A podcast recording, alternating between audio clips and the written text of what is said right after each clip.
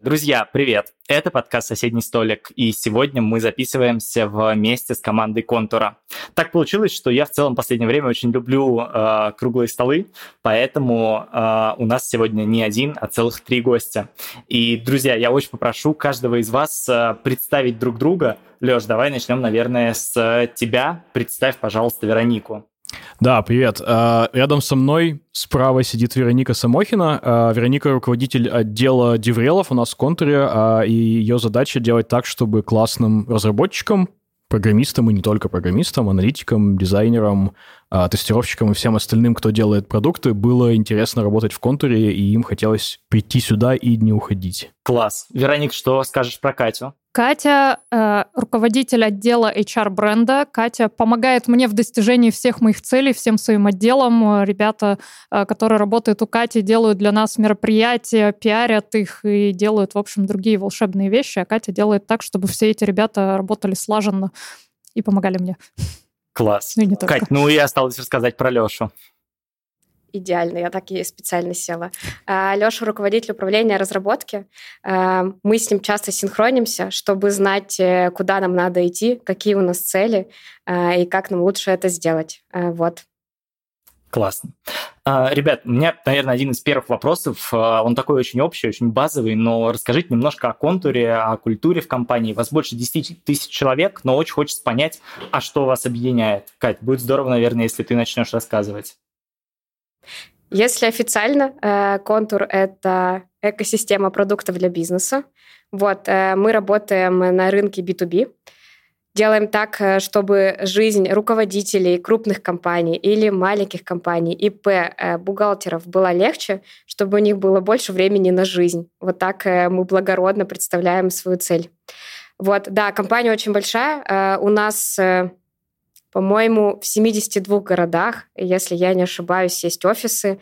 Э, мы э, продуктовая разработка, поэтому у нас есть и разработчики, у нас есть продавцы, которые продают наши продукты, у нас есть техподдержка, которая отвечает на вопросы клиентов. У нас много-много ролей, э, да, во многих городах. Офис изначально открывался в Екатеринбурге, и вот мы разрослись. Надо на самом деле сказать, что 72 — это не офисы разработки, это офисы в целом там mm-hmm. офисы продаж, да, офисов разработки у нас всего э, порядка 10, да, а, вот, поэтому не, ну, не так-то уж и много. Даже при 10 тысячах людях мы здороваемся, привет, э, как у тебя дела, мы пьем кофе. Э, у нас есть даже такая традиция, называется случайный кофе, когда тебе рандомно приходит человек, программой, и ты идешь с ним пить кофе, чтобы знать вообще, что происходит в компании, кто чем занимается. То есть мы пытаемся сохранить эту ламповость при наших объемах. И Контур — это команда ламповых экспертов, я бы так назвала. Э, вот. При этом все и ламповости у нас работают э, крутые ребята, крутые эксперты, которые ездят на конференции, рассказывают о себе. Мы делаем как раз кучу мероприятий и транслируем это вовне. Класс. Вероник, Катя сказала про кофе. А, расскажи, а что тебя до сих пор э, удивляет? Ой, меня удивляет, я каждый раз удивляюсь тому, какие классные, отзывчивые люди. Я прихожу к случайным людям и говорю, пойдем делать э, безумную идею, я еще пока не знаю, что мы будем делать, но что-то точно будет классное, и они соглашаются. Я не понимаю, почему они это делают, но на любую безумную идею, которая у меня возникает, я всегда нахожу единомышленников. Это меня очень впечатляет. Э, как-то так. Но вот с кофе э, меня впечатлила однажды еще другая традиция контура. Э, долгое время до наступления коронавирусных эпох у нас было принято такое мероприятие, которое называлось «Свободная касса». Это когда можно прийти в техподдержку и ага. самому сесть на трубку, поотвечать на вопросы о том продукте, в котором ты, собственно, работаешь. И э, вот эта возможность почувствовать боль пользователей очень сильно всем просветляет мозг и заставляет думать немножко по-другому о наших пользователях и еще больше их любить. Леш, ты когда-нибудь участвовал? В свободной кассе нет, я mm-hmm. не застал это. Дело в том, что я начинал работать в контуре в команде, которая инфраструктуру делала, то есть не, не продукты, которые э, продаются напрямую нашим клиентам, а инструменты для разработчиков, которые делают эти продукты. Поэтому у меня, э, типа, у меня свободная касса была 24 на 7 на самом деле. То есть просто мы в чате, наши, наши собственные коллеги нам пишут в чате, ребята, у вас там то не работает, это не работает, и мы э, с ними напрямую работаем, никакой специальной техподдержки внутри у нас Э, не было. Вот, поэтому я просто в этом с первого дня. Я, Класс. кстати, когда помогала ребятам выбирать себе проекты, я всегда их предупреждала, что если ты идешь в инфраструктурные проекты, то это всегда так, что тебя будут люди ловить в коридоре или в личном чатике и писать, а что ничего не работает. А, вот. И те, кого это сильно раздражает, тем, конечно, я не советовала идти в инфраструктурные команды. Можно идти в продуктовые, чтобы, значит, свои пользователи приходили к тебе после обработки их аналитиками, там, другими людьми, которым неплохо с обратной связью. Но, а, к удивлению, большинство людей говорили, что им вообще нормально и хорошо все от того, что да, пусть мои пользователи встречают меня в коридоре и докапываются до меня о том, почему у них не работает, мне норм. И это, наверное, тоже важное качество контуровцев в том, что им хочется всем помогать. Мы в целом а, вот этот подкаст больше всего фокусируем на людях, на HR, и очень хочется начать с HR-бренда. У вас в целом есть отдельный, а, прям отдельная команда HR-бренда внутри контура. Расскажите про то, а какие инструменты вы используете в работе с разработчиками. Кать, наверное, в первую очередь к тебе вопрос. Я вот сейчас думаю, какие только не используем. вот пыталась как-то сусить. Ну, начну с того, что мы работаем прямо э, с измальства э, с ребятами, э, вот, да, ловим их где-то в школе, а. э, вот, э, и рассказываем про IT, э, как можно войти в IT, вот, э, чему нужно обучаться, вот. Э, потом дальше идет университет. Э, мы сотрудничаем э, с университетами страны, вот, чтобы тоже как раз обучать ребят разработке. И у нас есть даже свой факультет э, на базе Уральского федерального университета, э, вот, э, который мы придумали и делаем там классное образование, вот, чтобы ребята выходили уже котировались очень сильно на рынке, но при этом такая у нас цель, чтобы они еще и не уезжали из Екатеринбурга и учились на своей малой родине. Или переезжали в Екатеринбург из соседних городов а может и не из соседних вообще, да, а, вот. И есть еще, да, свои образовательные проекты, вот, когда ты за год можешь подготовиться к стажировке в контуре.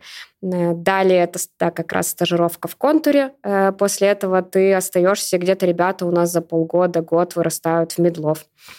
Вот. А с опытными ребятами мы взаимодействуем как раз вместе с деврелами.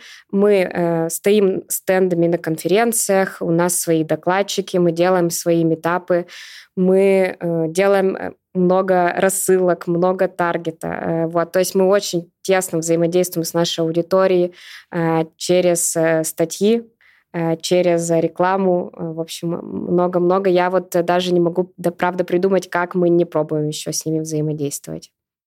Угу. Слушай, ты немножко сказала про то, что вы прям со школы начинаете ловить э, людей. Расскажи, если вдруг вспомнишь, какой самый младший сотрудник у вас в контуре?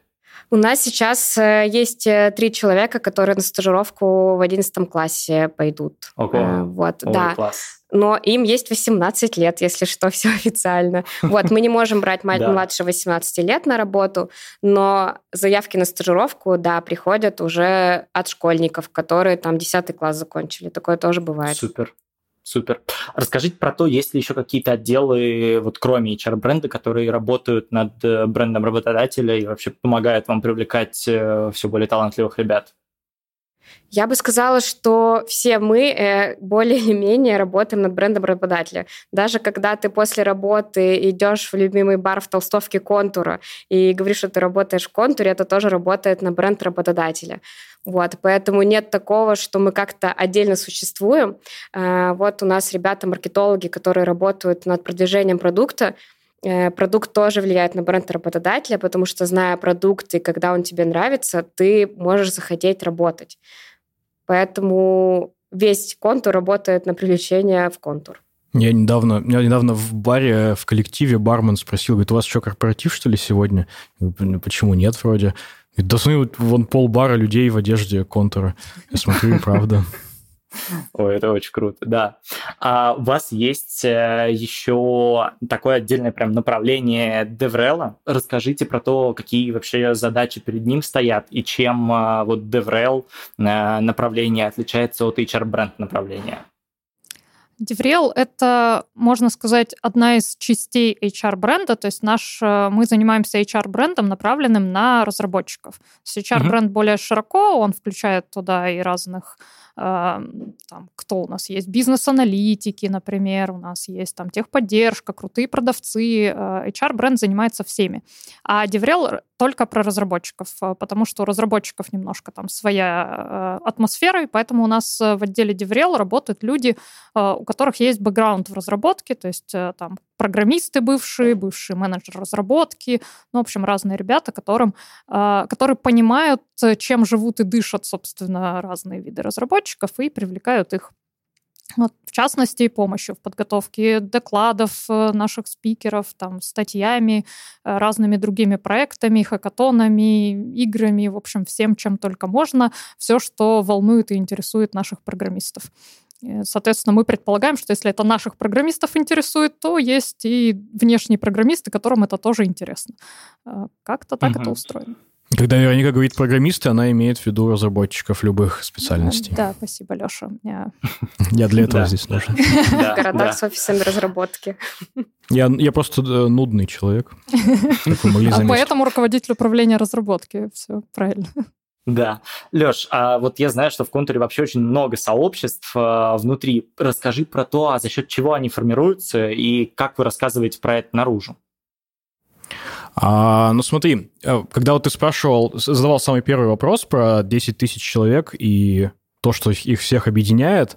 а, меня прям подбивало сказать, что на самом деле я не думаю, что есть какая-то такая общая идея, которая может объединить 10 тысяч человек.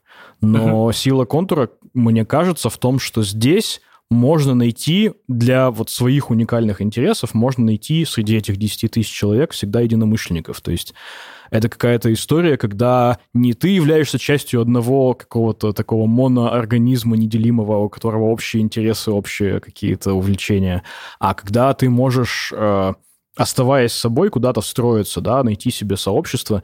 И у нас на самом деле, ну, понятно, что в такой большой группе людей всегда есть сообщество и по профессиональным интересам, э, там любая вот из тех ролей, которые я, будучи нудным человеком, э, перечисляю через запятую с программистами, ну, практически у любой из этих ролей э, есть свое сообщество, э, они в разной степени видны снаружи, да, то есть некоторые из них, например, э, аналитики, системные аналитики, они устраивают конференцию свою как бы внутреннюю, но которая доступна для людей, которые хотели бы с, извне посетить ее, и она, насколько я понимаю, довольно, довольно популярна. Массовая, да.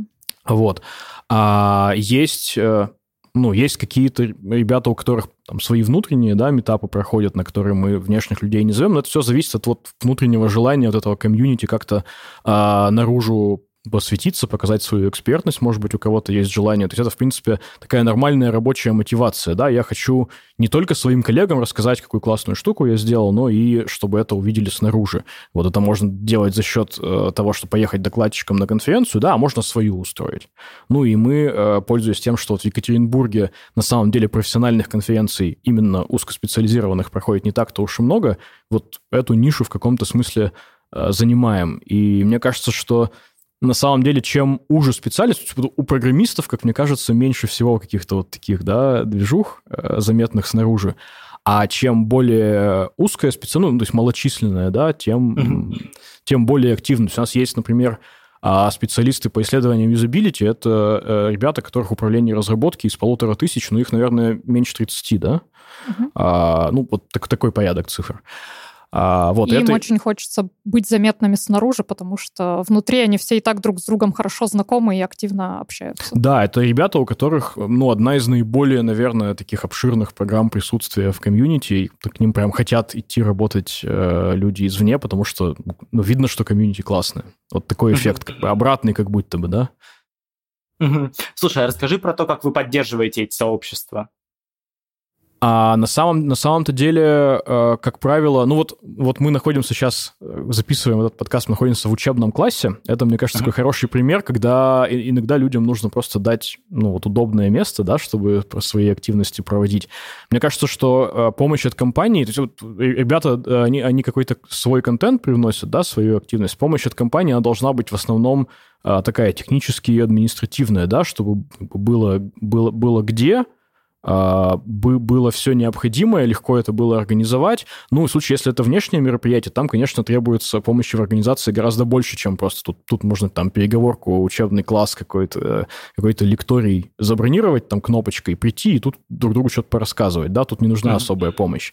Но если вот внешнее мероприятие, то тут нужен целый, целый отдел, я думаю, для того, чтобы этим заниматься, потому Чувствую, что... ты метапы не организовывал а, внутренние. Их же надо всех пиццей накормить, запись организовать, прогоны сделать. Слушай, ну что... мне кажется, что вот я на самом деле не, нисколько не, при, как бы не принижая заслуги людей, которые заказывают пиццу на метапы, я думаю, что если комьюнити такое сплоченное, и они, им интересно проводить время вместе, на самом деле пицца для них это такое, такая факультативная штука. Ну, то есть пустячок, ну, приятно. Вот. А с другой стороны, если у тебя комьюнити не живо, то никакой пиццы ты никого туда не заманишь. Все-таки контент, он в первую очередь. Вот что не скажешь про внешние мероприятия, потому что про внешние мероприятия там требуется прямо отдельная экспертиза для того, чтобы понять, как туда вообще привлечь людей, то есть вообще будет ли оно какой-то успех иметь снаружи, нужно организовать там, арендовать зал, чтобы там была нужная техника, чтобы было хорошо слышно, хорошо видно. Я абсолютно уверен, что человек без опыта, он, ну, провалится в этом полностью. И вот тут уже, тут уже может возникнуть ситуация, да, что, что контент интересный, а, но всем было ужасно, потому что было с технической точки зрения, например, плохо организован.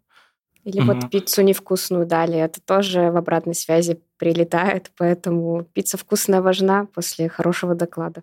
Пусть не Или не грибы были в еде. Вероника, расскажи про то, как вы э, поддерживаете эти мероприятия вовне, про то, как вы рассказываете о них э, вот в, э, во внешней среде. Ой, тут э, много чего можно сказать. То есть э, понятно, что зависит от самих мероприятий. Некоторые мероприятия и так хорошо известны, и про них надо просто сказать, вот у нас снова мероприятие, и к тебе и так придет толпа людей. А есть, конечно же, ситуации, когда тебе ты хочешь запустить новое мероприятие, и угу. совершенно непонятно на этапе старта вообще, кому оно будет интересно. А, там мы полагаемся, конечно же, на свою интуицию в основном. Ты такой, так, ну, кажется, можно прорекламироваться вот тут, а uh еще мы расскажем об этом вот здесь, а еще мы попробуем ну, э, к счастью, радует, что на любое мероприятие, которое мы организовываем, на него приходит всегда много наших. Поэтому, как минимум, будет не провально, потому что придут свои же э, и притащат своих друзей. Э, понятно, что у нас вокруг нас есть там лояльная тусовка из ребят, которые друзья, родственники, товарищи, одноклассники, и те так работают у нас, и они про нас знают и просто потому, что они всегда следят там за Инстаграмом и Твиттером своих э, друзей и одноклассников. Или уже нельзя говорить про Инстаграм и Твиттер, что как, как там нынешний... Про одноклассников до сих пор можно. Хорошо, в одноклассниках.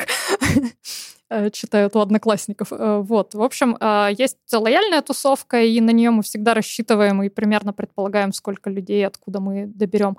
А есть тусовка, которая нас еще не знает или знает плохо, и вот нам интереснее всего, конечно, действовать на них. Действуем по-разному. И статьями на Хабре, и разными СМИ типа VC.ru или там, не знаю, The Village или что-нибудь еще. На самом деле у нас, да, есть большие базы людей, которые когда-то приходили или которых мы когда-то потрогали, э, которые сказали сами, что мы очень хотим э, посещать ваши мероприятия.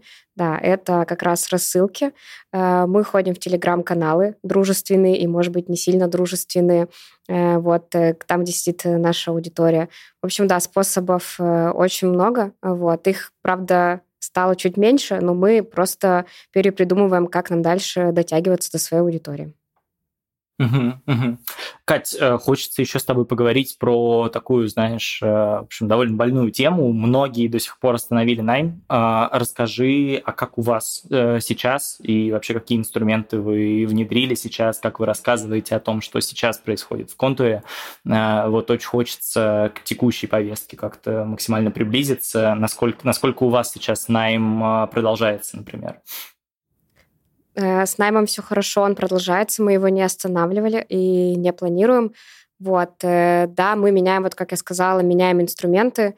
Мы привыкли работать как раз охватами, там, посевами в Инстаграме, э, таргетированной рекламой. Сейчас мы просто переделываем инструменты, чтобы дотянуться до своей аудитории. То uh-huh. есть, если раньше мы могли сделать э, таргет э, в Инстаграме, теперь мы делаем э, таргет ВК, вот, или идем в Телеграм-каналы. Ну, то есть сейчас наша команда как раз держит руку на пульсе, так, чтобы успеть там, реагировать вовремя на все изменения. Вот. Но контакт с аудиторией мы продолжаем, вот, и не пытались останавливаться в этом. Угу. Леша, а если говорить э, больше про вот какую-то такую человеческую точку зрения, то есть в целом, когда все вокруг останавливают найм, э, есть какое-то ощущение, э, мне кажется, безумного там страха, я бы, может быть, назвал это даже тревожности у сотрудников. Расскажи, как вы стараетесь их поддерживать вот в этот момент.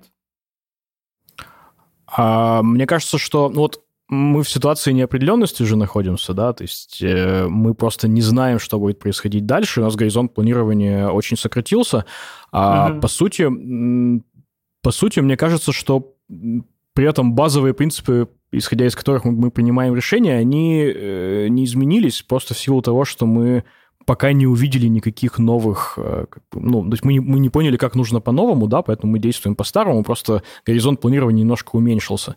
И мне кажется, что наверное, правильнее всего говорить с людьми о том, что ну, говорить как есть, да, что мы не знаем на самом деле, что будет дальше. Вот мы раньше мы э, думали, что знаем, что будет там через год, два, три, пять, десять, да, сейчас мы э, думаем, что мы не можем так далеко загадывать, да, но мы продолжаем действовать э, в соответствии с какими-то открытыми, понятными принципами, и если мы их поменяем, то мы скажем, что мы их э, поменяем. Но тут, по-моему, тут важна открытость, просто честный разговор с людьми. Mm-hmm. Вот, тогда им, так, тогда им понятно, что тебе тоже тревожно. То есть это, это, же, это же наше общее чувство, да, мне тоже тревожно. Я mm-hmm. тут, мне, мне кажется, что для меня, ну, для меня неправильно и, наверное, вредно в, в, в взаимоотношениях с нашими э, ребятами из контура в целом, из управления разработки, а делать вид, что мне норм. Ну, uh-huh. мне, мне не норм. И многим людям тоже не норм. Вот мы вместе пытаемся как-то справиться с этим. Вот и все, мы можем об этом поговорить. И, и, и говорим. По-моему, в этом нет никакого секрета, я просто интуитивно так действую. Да, да, да. Ребят, как сможете дополнить, э, рассказать, может быть, как вы в ваших командах э, стараетесь э, поддерживать, мотивировать, ну, наверное, в первую очередь, да, поддерживать людей? Я первые четыре дня делала вид, что мне норм. вот, но с этим, правда, сложно справляться. Вот. А потом я подумала, что да, действительно, все-таки, ну, я искренний человек, э, вот, мне вообще сложно сдерживать эмоции, они у меня на лице, моя команда это знает, а, вот, а тут я четыре дня ходила вот такая, вот, и потом я расслабилась и начала говорить открыто, опять же, да, что как я себя чувствую, э, я больше слушала ребят, э, вот, чем говорила, потому что, мне кажется, очень важно в этот момент как раз слушать Э, вовремя обнять команду. Вот. И да, и, наверное, ничего не обещать того, что я не могу сделать и в чем я не уверена. Вот. В том, в чем я уверена, я говорила, а когда мне задавали какие-нибудь вопросы, на которых у меня нет ответа, это, опять же, тоже честный диалог. Еще было очень прикольно, что спустя где-то там тоже в 4 дня примерно с нами еще поговорил топ-менеджмент со всей компании и mm-hmm. тоже рассказал свою позицию. Это тоже снимает тревожности, когда ты когда тебе кажется, что ты ничего не знаешь, но есть кто-то, кто что-то знает, э, и ты такой, ой, классно, пойду за ними. Э, вот, и это, ну, лично у меня это сняло тревожность тоже. У меня mm-hmm. в команде двое человек уехали за границу, и у нас сразу же появилась встреча 15-минутная, ежедневная, которая называется «Стукаемся чашками в камеру». Это было нужно, чтобы обсудить что-нибудь, поговорить за жизнь, обсудить погоду, просто чтобы поддерживать друг друга, потому что мы все оказались в разных городах, то есть вся команда, каждый человек, э, каждый в своем городе. И нужно было хоть как-то наладить контакты, потому что некоторые из ребят впали в состояние того, что ну, какая-то паника, ничего не понятно. А, даже моя коллега бросила учебу в университете, потому что вот настолько ничего не понятно. Вот. Ну, собственно, просто, да, поддерживать друг друга. Понятно, что пытаться помочь э, всеми силами, которые можно. Даже если это просто 15 минут поболтать. Да, в контуре сейчас можно работать полностью удаленно? Да, да конечно. Мы как, как отрепетировали, да, можно. Можно. На самом деле, правда, конечно, зависит от роли. Вот, угу. не каждый, э, не каждый может работать, но если это позволяет, то, конечно, мы это делаем. Но это в какой-то степени тоже, как мне кажется, такая поддержка сотрудников, с учетом того, что я знаю, что очень во многих компаниях сейчас э, нельзя работать прям полностью удаленно, в любом случае надо появляться в офисе. Э, какая-то такая свобода выбора, она, она прям, прям, прям безумно важна. Я как бы не сказал, что у нас это сильно изменилось, потому что мы в пандемию да. уже работали частично угу. удаленно. Я бы сказала, что мы, наверное, научились э, всякие кадровые документы оформлять международно, э, удаленно, максимально, чтобы как ну раз да, не надо было по почте их пришлось получать. просто сделать. Да. Я тоже хотела угу. сказать, что как бы это ни звучало, но пандемия помогла. Вот, э, например, раньше, вот у нас сейчас в команде, вот в моей 36 человек, вот, и раньше мы набирали только в Екатеринбурге. В пандемию мы поняли, что можно мы умеем работать удаленно, и теперь у нас появилось четыре человека из Санкт-Петербурга. Вот. Санкт-Петербурга, а не из Питера. Леш, ты сказал о том, что очень сильно изменился горизонт планирования. А, хочется чуть-чуть раскрыть этот тезис. Расскажи, а как изменились какие-то внутренние процессы, которые вы отстраиваете? А, как э, вы помогаете там, сотрудникам справляться вот с этим, а, знаешь, изменившимся, сократившимся горизонтом планирования? Потому что, как мне кажется, это же ведет к переработкам по большей части. Ну, на самом деле не знаю, ведет ли это к переработкам. Я, я на самом деле э, довольно унылый бюрократ. У меня есть такой, у меня есть два да, подхода к, к тому, чтобы работать с, с уменьшившимся горизонтом планирования и большой неопределенностью. То есть, с одной стороны, а понятно, что есть эмоциональная часть, да, нужно да. На, написать утешительное письмо сотрудникам и спросить, как у них дела, да, вот, и поддержать. А с другой стороны, есть э, такие довольно, ну, их странно называть банальными, да, но все-таки да, появляются новые риски, нужно сесть, собраться с экспертами, которые в этом разбираются, понять, как мы с ними работаем. А, там люди без, ну, вот, например, не знаю, а, кто-то пользовался платными учетками Zoom, есть сложности с тем, чтобы оплатить лицензии, а, мы ищем способы подстраховаться, да, мы ищем способы оплатить, да, мы ищем способы а, подложить соломку так, чтобы, чтобы у нас было средство для видеосвязи, если вдруг мы не сможем оплатить. Вот. А, в этом, ну, то есть этого много, да, этого нужно делать много, а, это нужно просто организовать, это довольно... Ну, я бы не сказал, что это даже на самом деле сложно, да, это просто нужно планомерно делать неприятно, что это есть, да, потому что мы э, эту энергию мы могли бы на какие-то более созидательные вещи, да, потратить, э, кроме как искать там э, заграничную карточку, чтобы оплатить какую-нибудь там фигму, вот. Но это вещи очень понятные. Uh-huh. Вот. И, наверное, если поддержать, ну вот унылому бюрократу, как мне, поддержать человека эмоционально сложно, потому что непонятно как, вот у меня нет профильного образования, вот, то всякие, всякие бытовые вопросы, ну, это просто работа но при этом профильное образование или около того есть у HR-партнеров, которые активно заняты тем, чтобы поддерживать людей, которые уехали, держать руку на пульсе, регулярно с ними созваниваться и узнавать, все ли у них хорошо. А, в частности, не знаю, можем ли мы про это рассказывать, там сейчас они ищут, э, где бы снять коворкинг э, для ребят, которые находятся за границей. Что, вроде нашли уже? Нашли? Ну, значит, можно, наверное, об этом рассказывать. Ну, там не, не один коворкинг, да, потому что за граница большая, но Угу, угу.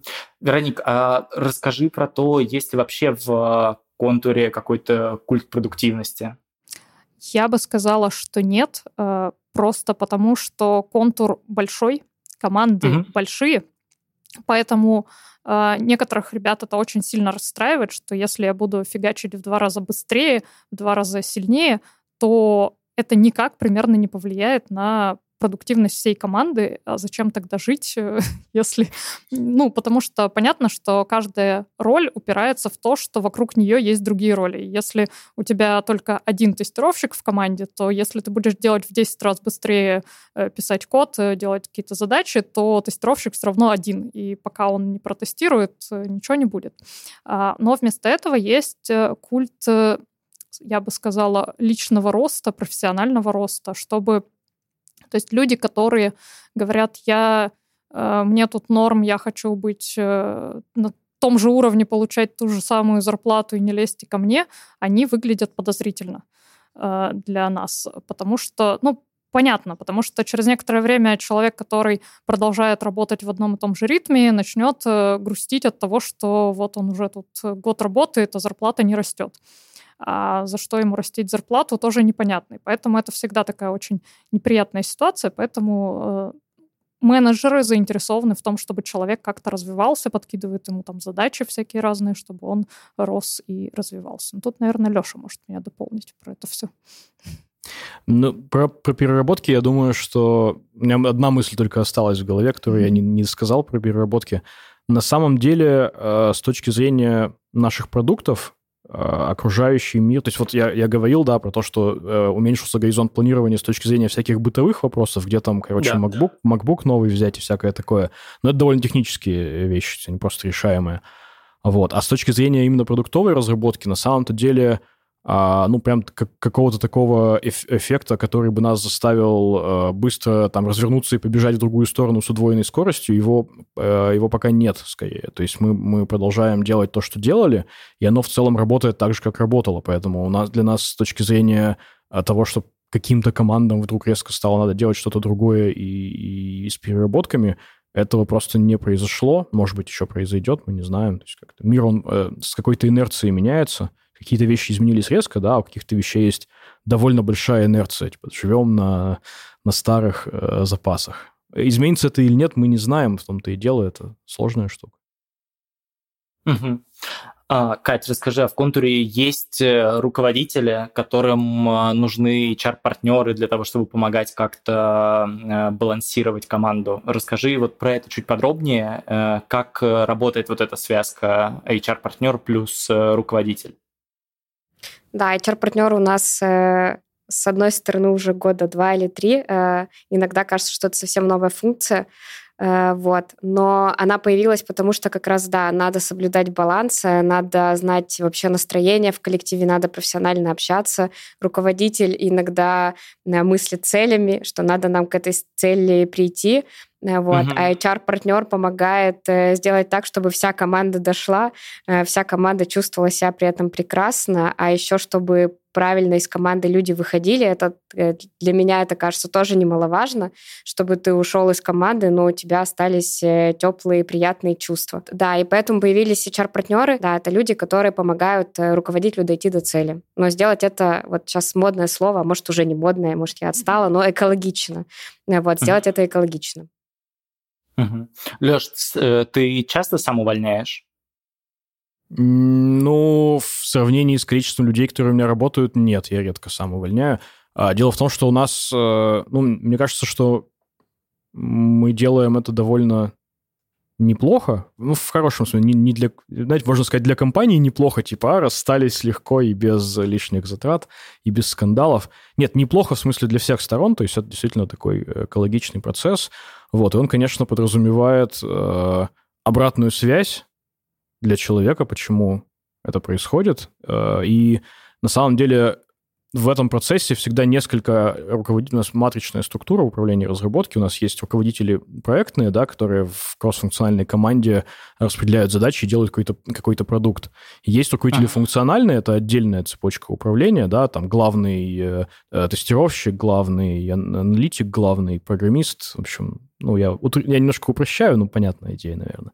И вот в, в процессах э, оценки сотрудников, э, найма сотрудников и в том числе и увольнения сотрудников всегда э, выступают руководители с обеих сторон, э, вот, но я-то, на самом деле, от большинства сотрудников слишком далек для того, чтобы напрямую участвовать в процессе их увольнения или чего бы то ни было, да, каких бы то ни было жизненных процессов, вот прям э, линейных сотрудников. А вот, но при этом у меня есть полная уверенность в том, что э, там все работает хорошо с точки зрения экологичности то есть мы всегда пытаемся предложить и подобрать человеку, э, возможно, другую, более подходящую команду. То есть есть всегда вероятность, что это просто не проблема не в конкретном сотруднике, а в э, его сочетании с командой, даже не в конкретной команде, а в сочетании именно, да. Поэтому у нас есть механизм, например, для каких-то массовых ролей а вроде программистов есть механизм буткампа, где можно походить э, серийно, постажироваться в разных командах. Вот, мы применяем его для нов, вновь нанятых сотрудников, но на самом деле мы применяем его и для тех сотрудников, которые хотели бы сменить команду и не знают, куда еще пойти. Они могут сходить на там, одну, две, три стажировки в другие команды, там по месяцу поработать и принять решение. Ну и команда тоже, естественно, принимает решение, готова работать или нет. А, и если уж человек, ну, расстался как по каким-то негативным основаниям со своей э, текущей командой и попробовал еще в трех поработать, и его ни в одну из трех не захотели брать, ну, наверное, это человек, с которым мы можем расстаться относительно со спокойной совестью. И я думаю, что этот человек сам в целом понимает, что так, ну, так должно быть. У нас еще есть э, карьерные консультанты, э, к которым всегда можно прийти и сказать, у меня вот случился кризис карьеры, я не знаю, куда мне идти, и они помогают несколькими консультациями как раз найти дальше либо команду, либо вообще сменить роль. У нас такого в контуре тоже очень много. Они могут сказать, что надо искать другую компанию, например? Да, если они поймут, что тут уже тупик и кризис, это будет честно. То есть тут из разряда нам тоже нужны Э, э, сотрудники, которые могут и хотят работать. Если они уже не могут, а мы просто мучимся и страдаем взаимно, зачем это нужно? Вот тут э, тоже, опять же, про честность. Ну вот я, я еще добавлю сюда, мне кажется, что мы обсуждали, что у нас сотрудники многие работают, начиная со стажировки, начиная с каких-то там чуть ли не школьных лет, а вот, и для многих, ну, поскольку вот мы вот такая компания, которая много нанимает э, прямо в начале карьеры людей, у нас есть довольно существенный процент людей, которые э, нигде не работали, кроме контура. И uh-huh. вот я честно скажу, что если э, человек приходит ко мне и говорит, я, Леш, работал 8 лет э, в одной компании и больше не работал в жизни нигде. Я хочу, ну, я здесь вырос, да, я понимаю, что я хочу попробовать поработать э, сейчас в компании другой. А, я считаю, что вот против таких, ну, как бы я не должен возражать против таких аргументов. То есть просто я мог бы э, как-то проманипулировать и поуговаривать, но я не делаю этого. Ну, это, это на самом деле не позиция управления разработки, да, лично моя, я не заставляю других так, э, так же действовать, но я убежден, mm-hmm. что есть случаи, когда человека нужно просто отпустить, и я был свидетелем э, ни одной, ни двух, там, и даже не десяти ситуаций, когда люди, которые хорошо расставались на хороших, э, в хороших отношениях, расставались со своим работодателем, они возвращались обратно через какое-то время, потому что понимали, что да, я попробовал в другом месте, э, понял, что, ну да, там тоже хорошо, интересно, но мне больше нравится здесь, вот, уверен, что этого не произошло бы, если бы мы тянули э, соки из этого человека до последнего и там пытались еще полгода, год выгадать, абсолютно бы испортили отношения в результате. Ну и просто этого бы не произошло. Когда-то, когда я пришла в контур, э, я себе поставила личную цель э, научиться расставаться с людьми правильно. Вот, так, чтобы вы действительно были рады друг друга видеть, а не называли друга предателями. И у Кати это хорошо получается. К нам периодически приходят в гости бывшие Катины сотрудники, всех очень рада видеть. Я бы еще, кстати, добавила к Катиным угу. историям про карьерных консультантов э, возможность обратиться к корпоративному психологу. Так тоже бывает. Э, очень часто у людей наступает либо выгорание, либо какой-то разовый стресс, либо что-то еще. И всегда можно записаться к корпоративному психологу. Э, он либо поможет разово снять какую-то острую ситуацию, либо скажет, ой, батенька, вам надо полечиться, ну или еще что-то, и посоветует какую-то более э, серьезную терапию или там что-то еще. А вы как-то связываете вот этот вот этичный, правильный офбординг э, с HR-брендом? Как вот, э, есть ли какое-то понимание, как вот этот вот офбординг, он влияет на бренд работодателя? Наверное, Вероника, Кать, в первую очередь к вам вопрос. А, да, конечно, связываем правильно. Ну, вот это то, что я говорила. Каждый сотрудник э, работает на HR-бренд, в том числе и сотрудник, который уволился. Потому что Дальше ты пойдешь рассказывать. Я работал, либо ты расскажешь, что я работал в какой-то великолепной компании, я до сих пор хожу к ним на тусовки. И если вы подумываете приходить, то не подумывайте, а идите. Э, либо он будет рассказывать, э, меня ужасно уволили, ни за что никогда. Ну, то есть каждый человек это носитель бренда, и уволенный mm-hmm. в том числе. Э, вот, поэтому, да, он влияет на HR-бренд. Вот. Леш, наверное, вот к тебе следующий вопрос. Ты говорил в целом о том, что э, довольно много ребят в контуре. Это ребята, у кого там э, контур стал первым местом работы. Э, я знаю, что вы делаете очень много бесплатных э, курсов, в том числе вот есть э, э, школа промышленной разработки. Э, расскажи, как вы пришли к этому, зачем вы это делаете и вообще что, как, какие у вас планы на вот такое образование в дальнейшем? Дальнейшем? Ну, про планы, наверное, лучше не мне рассказывать, да, вот Катя на меня смотрит понимающе и кивает головой. А, вот, я, я, я такими общими словами сейчас немножко отъеду. А, Давай. На самом деле, мне кажется, что вот эта история про, про комьюнити, к которой мы до этого обращались, да, э, одно из таких комьюнити — это комьюнити людей в контуре, которые а, любят преподавать, которые mm-hmm. любят а, делиться знаниями, а, в общем, у нас довольно, довольно много, поскольку мы в Екатеринбурге находимся, у нас, по сути, такой базовый, наверное, факультет это матмех, э, РФУ. Вот, многие... Э, ну, то есть здесь просто я, я сам там учился, да, и я просто, не знаю, у меня там есть два заместителя, с которыми я вместе учился э, в одной группе. Вот. Э, это, ну, это случайно, да? Да, не, вот не то, что я... Не случайно. Звучит да, не да, очень, да, хорошо. Еле сдержалась, чтобы не пошутить. Это, да, это произошло случайно совершенно. Я даже не подумал о том, что это может, можно как-то трактовать. А, вот. На самом деле это просто... Ну, то есть просто мы все варимся в одном вот этом вот котле, и есть много людей, которые просто связаны с университетом, и все еще чувствуют эту связь, и они хотят что-то отдать обратно, да, что-то они получили в университете, что-то хотят отдать обратно, а возможно, в форме преподавания. Поскольку вот есть такая масса людей, которые, которые хотят этого, хотят этим заниматься, а, то довольно легко и естественно получается, да, что мы, ну, вот есть комьюнити э, преподавателей, они видят какие-то недостатки, может быть, в существующих университетских программах, хотят их исправить. Иногда это можно исправить в рамках университета, иногда можно там ввести какой-то свой спецкурс или даже там с, э, свой факультет открыть, да, а полностью сделав его программу.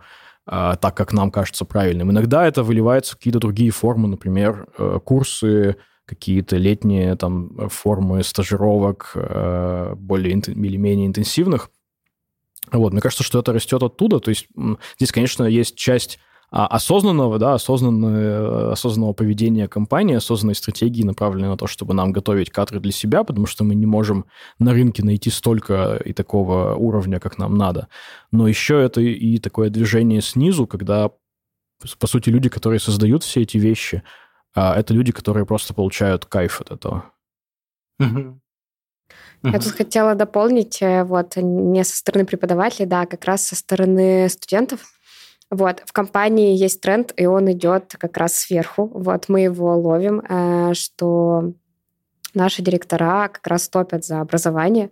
Э, вот, и это очень радостно, что мы ну, там, может быть, звучит чересчур благородно, э, да, но мы хотим повышать качество образования. Вот, мы влияем на это не только как раз своими курсами и факультетами, мы приходим в деканаты и как эксперты э, можем преподавать, можем менять учебный план, э, можем давать какие-то советы. Вот магистратуру открыли уже, по-моему, два или три года ей. Э, тоже вот, в общем, в тесной связке с университетами делаем так, чтобы студентам хотелось учиться, и чтобы они выходили на рынок уже как готовые специалисты, которых будут разбирать. Не только контур, вот, но и другие IT-компании. Вот, ты еще просто спрашивал про планы. Вот, я Давай, на- да. начала загадочно улыбаться, э, потому что 21 июня я уезжаю как раз э, творить эти планы на следующий год. Да, но планы такие, что мы продолжаем масштабировать образование. Вот, не только, да, вот как я говорила, плодя свои курсы, но и сотрудничая с вузами. Вот. Есть давний анекдот про то, что анекдот, шутка про то, что вот смотрите, вы, будете, вы обучаете людей, обучаете, они возьмут и уйдут от вас. Но будет хуже, если мы их не будем обучать, а они останутся. Вот у нас э, очень похожая история, то есть нам в наших интересах, чтобы у нас были люди определенного уровня. Поэтому мы их обучаем э, с учетом, что не все придут, конечно же, к нам, но в целом на рынке будут более высокообразованные люди, и, соответственно, к нам будут приходить более высокообразованные люди, потому что будет такая среда, в которой э, знать меньше, чем даем мы на своих курсах, будет плохо, стыдно, и все, соответственно, э, любой джун-разработчик будет знать не меньше, чем мы сами даем на курсах, потому что его иначе никто из других компаний также не возьмет. Компании же тоже подстраиваются под этот рынок. Я так рада, что мы все-таки пришли к анекдоту. Прости.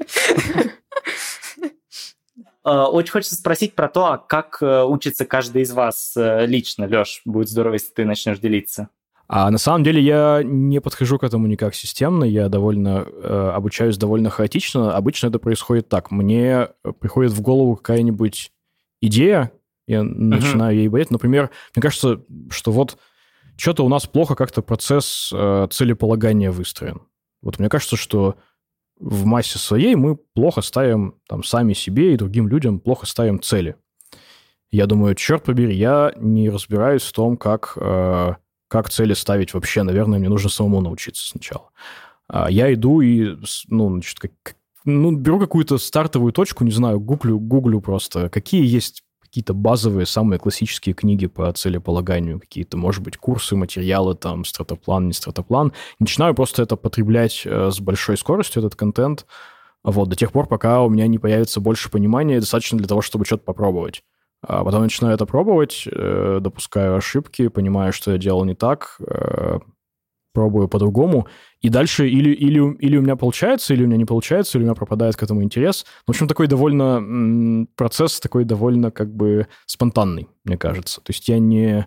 Давненько уже не проходил там целенаправленно каких-то курсов на Курсере, потому что я хочу лучше начать разбираться там в чем-нибудь. Это вот так вот угу. вожжа под хвост попала, и все, поехали. Угу. Кать, поделишься? Да, э, вот сейчас как раз я прохожу курсы. Э, у нас в контуре э, есть корпоративный университет, которые подбирают курсы по твои запросы внутренние. У нас есть свои тренера, у нас свои коучи. Иногда они привозят каких-то внешних спикеров. Вот. И у меня как раз был недавно запрос, что я, правда, хочу обучаться как руководитель, то есть там, HR-бренд — это одно, а как управлять людьми? Я часто делаю это интуитивно. Вот, и теперь я хожу на курсы коучинга для руководителей, это вот недавно мне очень помогло. Я летела в Питер, вот, и перед самолетом у меня была конфликтная ситуация. И в этот момент у меня вырубилась связь. И я вспомнила все э, штуки, которые мне рассказали на коуче, и проговаривала их как мантру. Два с половиной часа прилетела и решила эту проблему. Вот, в общем, да, я сейчас учусь именно как интуитивно либо подтвердить, либо опровергнуть э, теории. Вот. Ну и да, у нас есть я как, как реклама. Вот, у нас еще есть своя библиотека, э, вот, и там тоже куча книг по управлению людьми. Э, вот, там я периодически... Вот последнее, что я прочитала, книжка «Кто, они как», вот, как делегировать задачки, а не делать все самой. Правда, в целом uh-huh. название и все понятно. Делать вот именно так надо. Теперь ты не работаешь, а все работают за тебя. Да, было бы прекрасно. А я только летаю в самолетах и э, мантры произношу. Вероник, поделишься?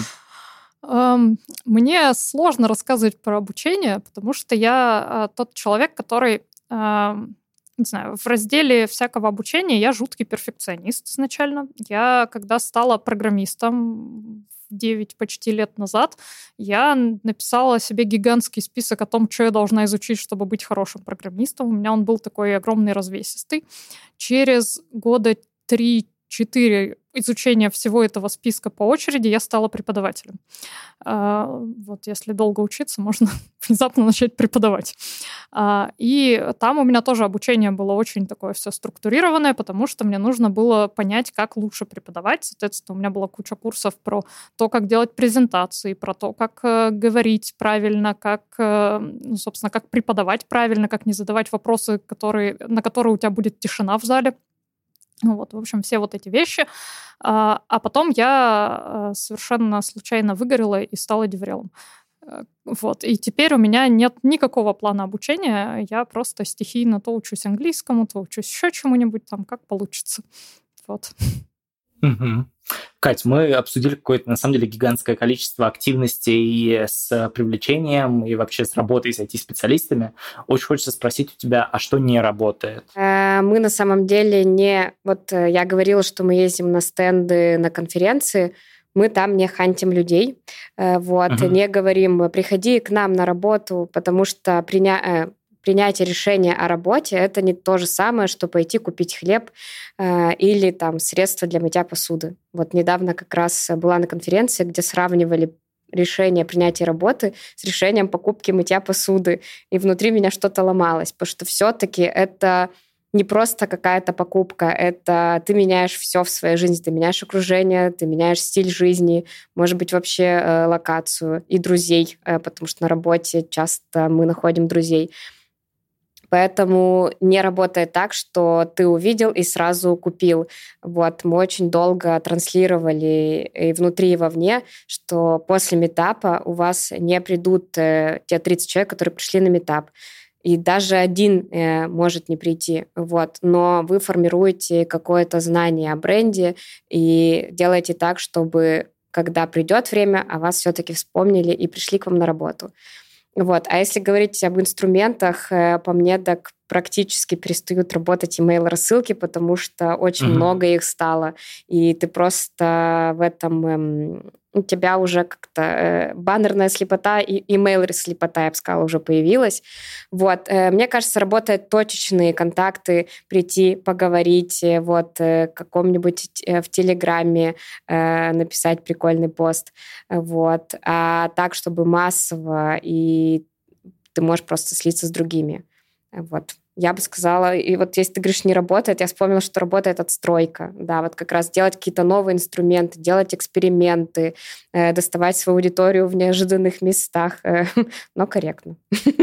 Это вот то, что сейчас все присылают письма. Мы заметили, что у вас на GitHub там есть две строчки кода на Go, поэтому хотим позвать вас сеньор Go разработчиком за 300к э, в секунду, это работает или нет? Ну, нет, что... это не работает скрипт, э, и он не душевный. Для меня вот. не работает, а, но я подозреваю, что раз они продолжают писать, значит, видимо, кто-то... А там как со спам-письмами. У нас сейчас, э, как вот мы все знаем, у нас рынок кандидата, а не рынок компании.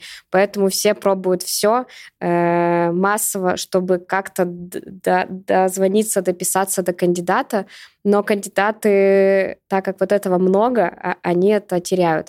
Вот. Недавно мне один разработчик сказал, что на него сработало то, что э, HR посмотрела его Инстаграм и сказала, блин, э, у нас в компании очень любят походы, а ты тоже любишь походы, погнали к нам. Но он, по крайней мере, посмотрел на это сообщение, такой, ой, какой-то необычный подход, человек потратил на меня время. Вот. А если ты работаешь по скриптам, э, ну вот, да, это, это к сожалению... Это, кстати, подкупает. Я, на самом деле, не занимаюсь рекрутингом, но в каком-то смысле uh-huh. занимаюсь, потому что я работаю в программном комитете конференции, и ну, часть, собственно, этой работы в том, чтобы звать прикольных людей, чтобы они делали доклады, да, которые сами не подают, э, но их хочется позвать. И действительно работает, когда ты не просто написал, что вот такой-то, такой-то, там ты, значит, автор таких вот э, популярных книг, поэтому давай к нам доклад делать, а когда э, потратишь полчаса, поизучаешь и напишешь, что вот посмотрел твои последние три доклада, ты там открыв, раскрываешь вот такие-такие темы, да, нам это очень интересно, пойдем к нам. Это подкупает людей, когда время потрачено, да, что не просто по, по базе тебе письмо написали. Да, когда ты видишь скрипт, э, недавно мне просто прислали в личку, вот мне иногда любят э, присылать какие-нибудь э, казусы, назовем это так. Вот, там мало того, что имя было неправильное и должность неправильная. Конечно, это тоже сделает тебе рекламу, и в Твиттер обязательно выложат, вообще не забудут об этом, но в твоих целях это точно не поможет. Леш, а вот ты как условный такой заказчик, можешь сказать, что для тебя важно, как для руководителя, вот в работе там, таких команд, как HR-бренд, как э, DFRL, э, в общем, в чем, в чем вот ты лично видишь эту ценность? Ну, я, наверное, вернусь к мысли, которую я вначале самом озвучил, когда Веронику представлял, о том, что мне, конечно, важно, вот, вот такая максимально расплывчатым языком сформулированная цель, чтобы классным разработчикам хотелось приходить работать в контур и не хотелось уходить, да, то есть тут две, две аудитории, те люди, которые еще... Может быть, это на самом деле одна аудитория, но для меня как будто бы две.